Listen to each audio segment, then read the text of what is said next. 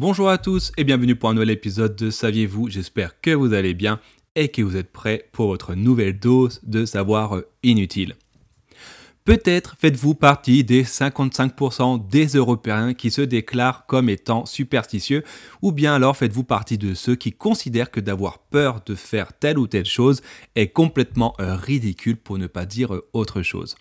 Pourtant, que l'on soit euh, d'un côté ou de l'autre de la statistique, il est toujours intéressant de découvrir l'origine de certaines de ces superstitions.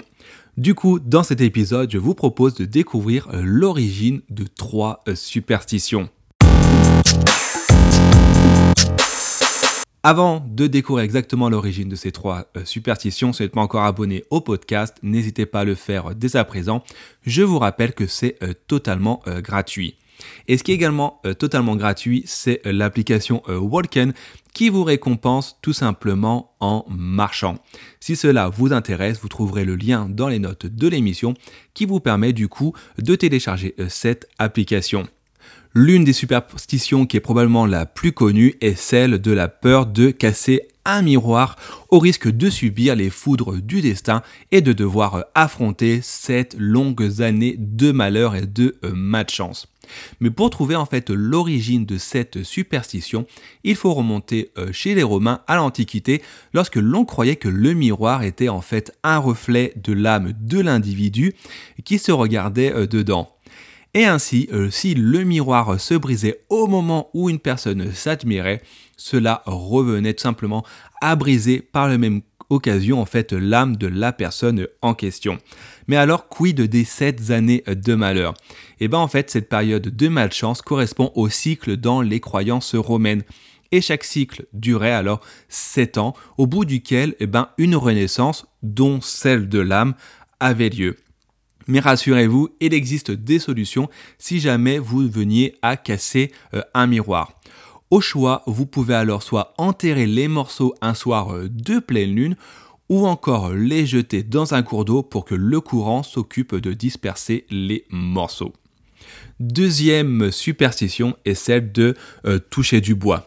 Pour retrouver euh, les origines de cette superstition qui veut que l'on touche du bois pour conjurer le mauvais sort et en appeler aux bonnes grâces de bah du coup on ne sait pas qui, et eh ben en fait il faut remonter mais alors vraiment très très loin dans les temps. En effet, son origine remonte à l'époque des Perses, en moins 660 avant euh, Jésus-Christ, qui vénérait la puissance de Hathor, qui est alors le génie du feu. Ainsi, dans cette croyance, il fallait toucher du bois pour qu'Adar puisse se protéger euh, le euh, croyant. Plus tard, cette croyance de toucher du bois pour conjurer le mauvais œil se retrouvera dans euh, l'Empire égyptien où il était coutume de toucher du bois pour qui, euh, selon eux, en fait, diffusait un magnétisme à même de les protéger contre les maladies.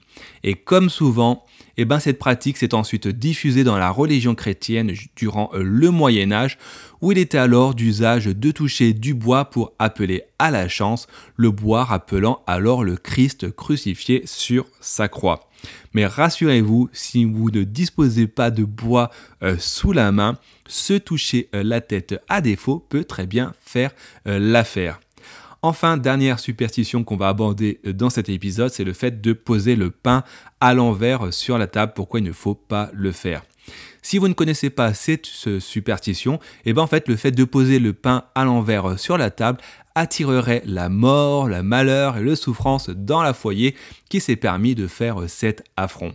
Et en fait pour retrouver euh, cette origine, euh, l'origine du moins de cette superstition, il faut une nouvelle fois remonter au Moyen Âge qu'on était pas rare en fait de faire couper la tête des euh, condamnés par le euh, bourreau.